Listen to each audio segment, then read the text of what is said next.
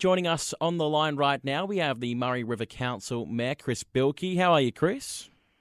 I'm good, George. Nice to talk to you. Nice to talk to you too. How was your Easter? Busy, I assume? Oh, it was crazy. I don't know uh, what it was like in uh, uh, elsewhere, but uh, for for uh, Echuca-Moama, um, it was a welcome return to lots and lots of visitors, and uh, there's a lot of smiling um, uh, tourism um, operators around here at the moment because bookings have been pretty solid. That's exactly right. I think a lot of things uh, were sort of finally kicking off for the first time after a tumultuous year with COVID. I mean, we saw a great return to local sport, uh, but of course with that and being the Easter long weekend, the traffic, it was chockers.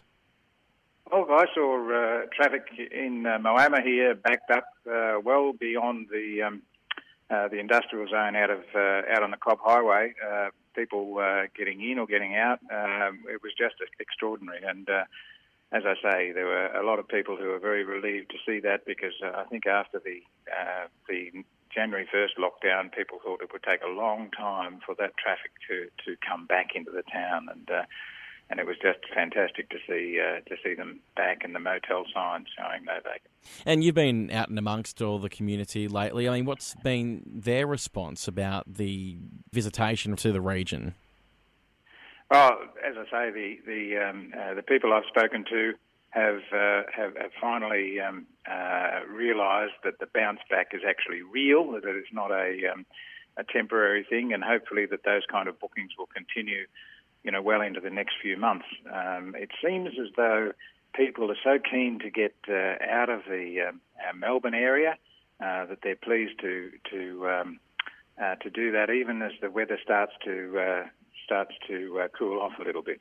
Mind you, the Easter break, the, the weather was just fantastic. Uh, it was just beautiful weather, and uh, everybody was here, was commenting on it. So it's a, it's a traditional old uh, wonderful weather week for uh, for us in uh, Echuca-Moama, and I'm sure up there in uh, Deniliquin as well.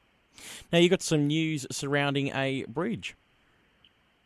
Well, yes, we had a, a, a presentation from the project manager of the uh, of the bridge project, uh, the Vic Roads people, um, at their last council meeting, and um, uh, he gave us uh, some some very interesting kind of background to what's happening so far, including a a, um, uh, a flyover via drone of the project so far, which was uh, fascinating to look at.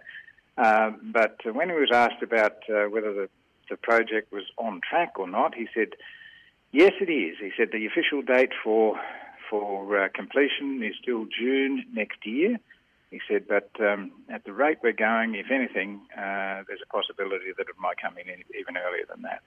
So, uh, so that has not only been of great interest to us um, from a uh, uh, perspective of uh, of uh, you know, finally resolving this this bridge uh, choke issue, but it puts into sharp focus for us, that is the council, the need to um, be right on the front foot when it comes to redesigning the um, uh, the requirements for uh, for the for the uh, Meninia Street area, which is going to be suddenly um, uh, the place where trucks no longer go to get through Moama and then through Echuca. The, the, the trucks will then use the the new uh, bridge to uh, circuit around Moama and Echuca, and so the opportunity is there now for us to to uh, uh, work out a way to make Meninia Street in particular a much more attractive street for pedestrians and for visitors and for locals alike. So uh, council agreed that we need to accelerate a plan for for the redesign of Meninia Street to make it a more um, uh, community-friendly street, and hopefully to encourage the development of businesses along that street that, that reflect that kind of atmosphere rather than just having it a, uh, a street that you drive through to get to somewhere else. So um, so that's a big priority for us now, and I know our uh, new C E O, Terry Dodds, is very keen to see that project um, advance now that there's a, uh, a council resolution to do so. Yeah, it sounds like there's plenty of direction happening, which is great for a local council.